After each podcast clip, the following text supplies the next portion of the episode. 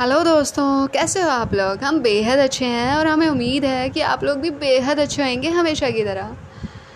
आज हम काफ़ी दिन के बाद मिल रहे हैं ना? शायद दो दिन हो गया ना? आज हमारे पास कोई टॉपिक नहीं है यार। ना कोई शेर व शायरी और ना ही कुछ लिखा है हमने। बस हाँ कुछ था जो हमें शेयर करना था आप लोगों से। और वो ये यार कि जो ज़िंदगी है ना, उसके अंदर हमारे पास कितने पल हैं, हमें नहीं पता।